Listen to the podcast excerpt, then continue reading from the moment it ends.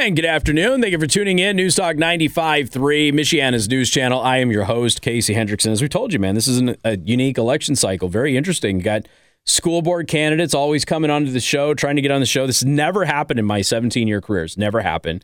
Uh, but we have it now.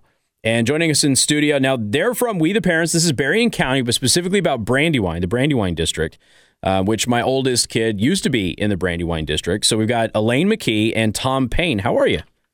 Great. Good, Casey. All right, get a little bit closer to the microphone. Oh, there we. I, I'm, I'm. Here's the thing. Full disclosure: I'm forcing them to share a microphone, so it's probably very uncomfortable. But thanks for having us, Casey. Um, well- Greatly appreciate it. And look, we appreciate it because you know this is again, it's, it's a very unique election cycle. We've had a lot of school board candidates. I've been doing this for 17 years. I've never had a school board candidate even asked to come on the radio because usually school boards are it's a little popularity contest. You know, very few people vote in the elections, even when they do show up to vote, and it's usually just kind of like um, you know if you know somebody or whoever has the most signs, that sort of a thing. COVID changed that. You know, people started to figure out what was happening in the schools, that people like me were not insane and crazy. And now we've got parents all over the country who are getting involved. We've got community activists who are getting involved and people saying, look, enough is enough. We're, we're going to change things. So, what, Elaine, let's just start with you. What got you to make this decision say, I have to run for this? We, we've got to do. Brandywine was a very good school district when my daughter was there. Yes, it is. And I have five children, two of which have gone through the, the um, graduated from Brandywine, three still in. Um, we've experienced all the schools there.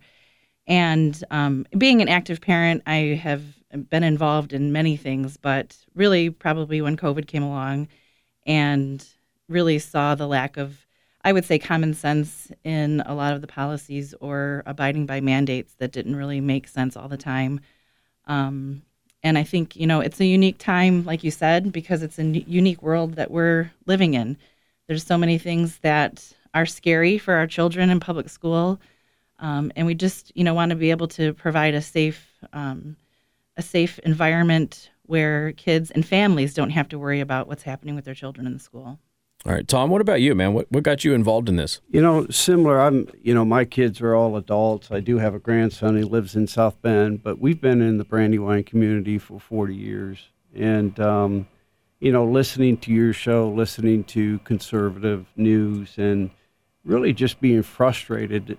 You know, with what's going on in school, not only the school, but just in our nation alone, with critical race theory, sexual indoctrination, you know, just some crazy things that are being taught. And, you know, our kids shouldn't be subject to that. So instead of being frustrated and complaining, you know, I, I, you know, really thought a lot about it. I prayed about it, and I thought it was the right thing to do. I really want to see schools get back to where we just focus on education. And again, they're both running in the Brandywine district for school board. Again, this is on the Michigan side of the border in Berrien County. Um, so it, there- there's a poll that came out here. A survey. It's, it's really not a poll. It's a survey that came out here, and we talked about it uh, on the show. I think last week, maybe it was Monday, but I think it might have been Friday. And this survey was done, and it showed that uh, like 80% of adults are totally opposed to adult oriented or sexually explicit material being in the classroom for for elementary school. And then you're like at 73 some odd percent or something like that. High, you know, it's over 60%, it's in the low 70s when it comes to middle school. And yet that seems to be where they're really pushing this. And there was even just more that was exposed here, Project Veritas, just again the other day.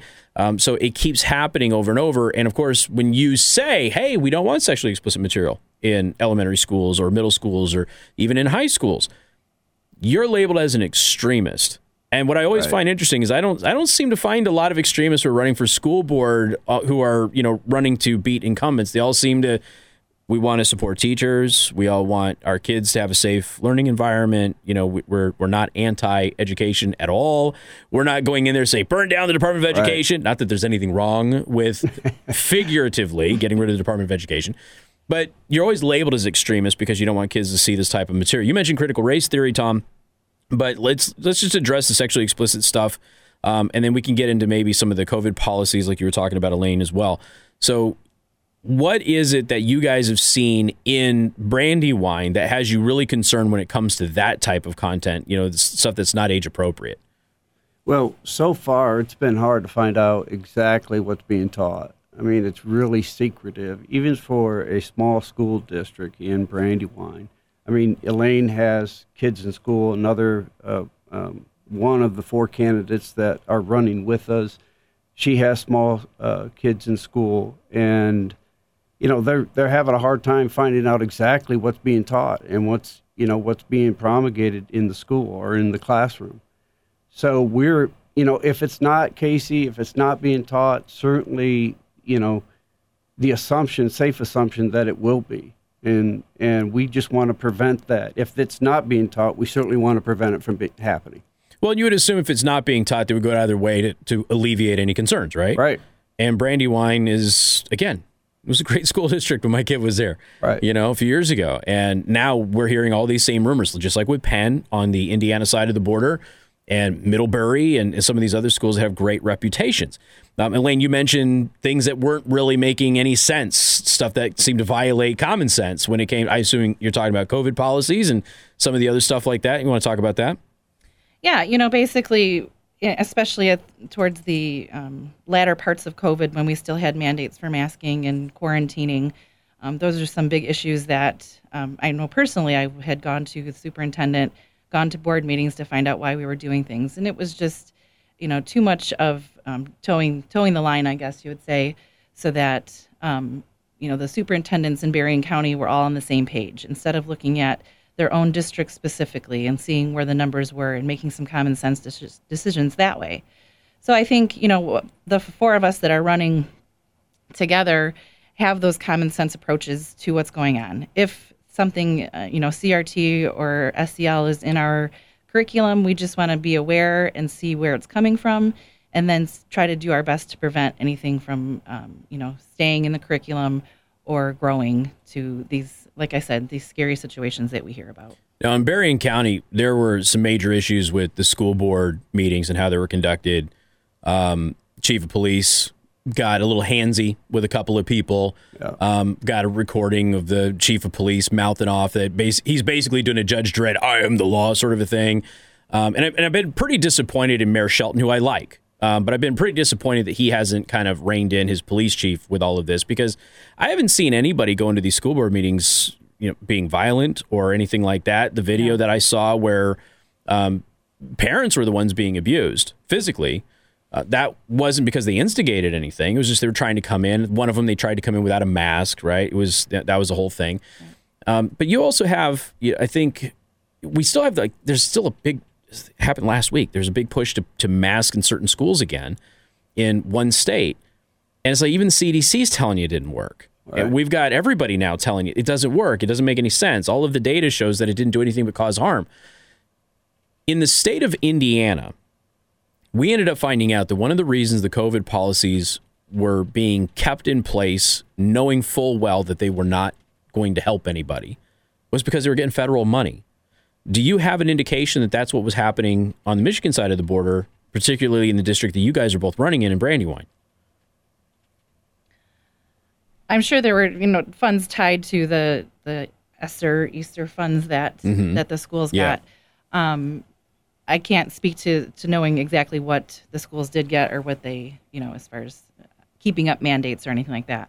But, you know, I will say that it has been, you know, we've been um, welcome at board meetings and been able to speak. Mm-hmm. So that's been nice. Mm-hmm. Um, and we really want to try to, to just promote that same environment if we get elected to the school board to be able to listen to parents and be willing to um, include the um, the whole community in what's happening in the school. I think a lot of yeah, people. My- well, I'm sorry, Casey. I was going to say one of the yeah. things I think a lot of people in, in some of the communities around the country they just haven't felt like they were they were allowed to speak. Yeah, they weren't allowed to be heard. And and of course, Elaine just kind of said we want we want that to be something that happens. And she's had a positive experience, and that's great. That's wonderful. But going forward, what are some of the things you want to change in Brandywine? Because it's not just about CRT. It's not just about what's happened during COVID you know, there's some real concerns with the school district. So, what are some things that, that you would be looking at? Tom, I'll let you go first. Yeah. So, you know, right now it's really hard for parents to get access to the curriculum. Everything seems to be really se- secretive. Um, and I'm, you know, you can make an assumption as to why, but I think it's a safe assumption that something's being hid. I mean, so we certainly want parents to be able to have access to any and all information on demand And I think it'd be a simple solution to set something up on the website so they can access it on the website or, you know, just access it on demand when, when they need it or want it. You know, one thing too, you know, it seems that, um, you know, the current school board is passive. You know, based upon the mass, there was no pushback. Um, so we, we really need to challenge the status quo. And if, if we're doing things for, you know, to make sure that we get money, I mean, that's not acceptable in any way, shape, or form. I mean, every decision that we make, every direction that we give to a superintendent, you know, any guidance, you know, the, the criteria should be it's, you know, what's in the best interest of the student. Um, so I think, you know, eliminating that pass, you know, uh, you know, being passive and just accepting whatever the state throws at you or the county throw at, throws at you, you know, we got to stand up for the kids and do exactly what is in the best interest of the kids. So Elaine, sounds like Tom's really concerned with the secretive nature of what's happening there. Schools always have been saying, as long as I've been alive, you know, we want parental involvement. You can't Yeah. have parental involvement if you don't help with the curriculum, so the parent can actually teach at home. What are some other things that you would like to help in the Brandywine School District? Yeah, sure. So I think one of our um, other big goals would be just looking at security within the school district. Um, we've had some positive steps recently. We've had a resource officer added for the district. I think some other, you know, if we were able to have a resource officer for every um, school in the district and other some other um, just basic security um, awareness or um, materials so that we are, you know, firm in knowing that our students are secure.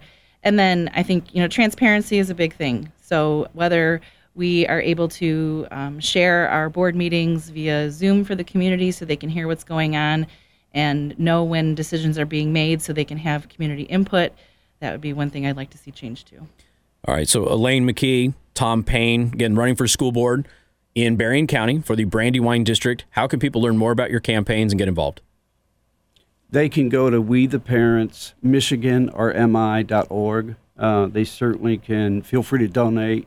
Uh, but there's a lot of information about our organization. I mean, it's it's kind of not kind of, but one mindset. We want to accomplish the same thing in every school district in in Berrien County.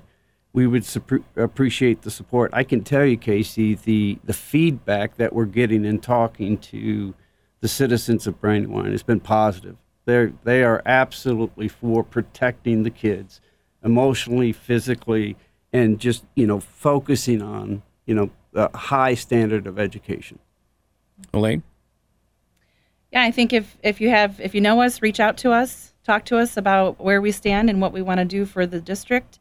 Um, check out our candidate bios on the website that Tom mentioned, and we're happy to answer any questions anyone has. Again, we the parents mi.org is the website. You can learn more about them. Find the candidates that are in your district. Uh, Elaine and Tom are in the Brandywine district. You're two of four, correct, in the Brandywine Correct. who are running right now.